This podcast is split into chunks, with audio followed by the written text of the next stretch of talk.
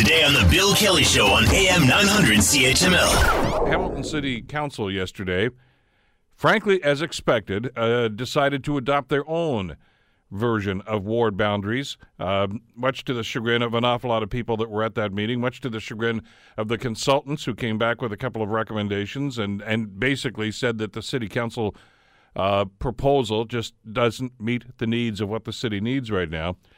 So, what are the next steps? Well, uh, it's city council thinks all they have to do is endorse this and let's get on with life. I don't think it's going to be that easy. There are a number of people in this community, citizens groups, that are pretty ticked off with what's going on. Uh, Matt Jelly's been on the program before, of course. He's one of the people that has been driving the petition to get uh, somebody, hopefully the Ontario Municipal Board, to step in and do the right thing. Matt joins us here on the Bill Kelly Show to bring us an update. Matt, first of all, thanks for the time. I'm uh, so glad you could join us today. Uh, thank you, Bill, and thanks for uh, giving this issue the time it deserves. Uh, well, it deserves to chat about these issues. It deserves deserves a lot of time. I saw some of the uh, social media comments, by the way. Some directed at you, some directed at the process, and I just want to remind everybody that uh, when the city of Hamilton, the new city of Hamilton, uh, was amalgamated in 2000, the province said, You guys have to do this. We're not going to do it now, but you need to do it within the next couple of years. That was 16 years ago. So this is not driven by Matt Jelly or anybody else. This is driven by the province of Ontario and basically at telling the city to do what every other municipality's already done. Yeah, this was long overdue, and um, I've had a couple couple folks that have sort of uh, they've read the news reports and uh, somehow got the idea that I'm the I'm responsible for the report. Um, you know, I asked council years ago to to look at this issue, and they you know have the option of hiring an outside consultant, but.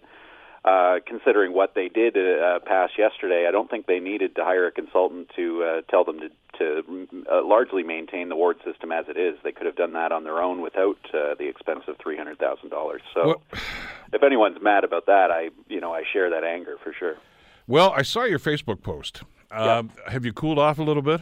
Yeah, I've I've cooled off. Uh, if uh, listeners don't know what you're referring to, yesterday at City Hall, I uh, I had a little outburst at the meeting. And you were you were a little animated. I was a little animated, but uh, you know, at, uh, at the same time, I I don't apologize for the comments I made, and uh, you know, some councilors made a uh, suggestion that I be banned from.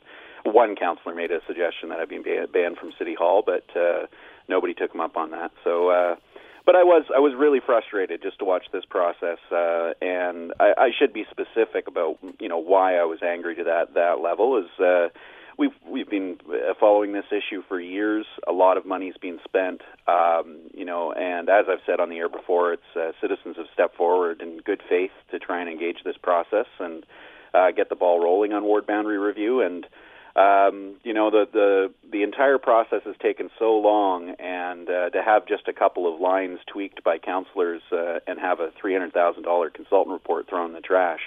I, you know, unfortunately couldn't control my remarks, and I, uh, I said some things to council. Uh, but you know, I've, uh, uh, there's a code of conduct for city councilors that I rarely see enforced. Uh, so the suggestion that a, some sort of a code of conduct should be applied to me as a, a private citizen is a bit ridiculous. So but I'm more interested in the issue itself rather than uh, you know uh, the the personalities involved at this point. Well, and you're not the only person that's that's frustrated at this stage too. I mean, we'll get into that in just a couple of minutes. Yep. You ever see these things on Facebook uh, where they, they show you two pictures and they say, "Can you see which what's the difference?" And it's usually some very very small little detail. Right. Yeah. Well, I was looking at, at I was looking at the current system, the current ward boundaries, yep. and then I looked at City Council's new edition of this and boy, you got to look hard to show any difference at all here. There, there's virtually nothing done. I, there is. I mean, they're, they're going to argue, oh, no, we moved this street over and everything. It's essentially the same thing.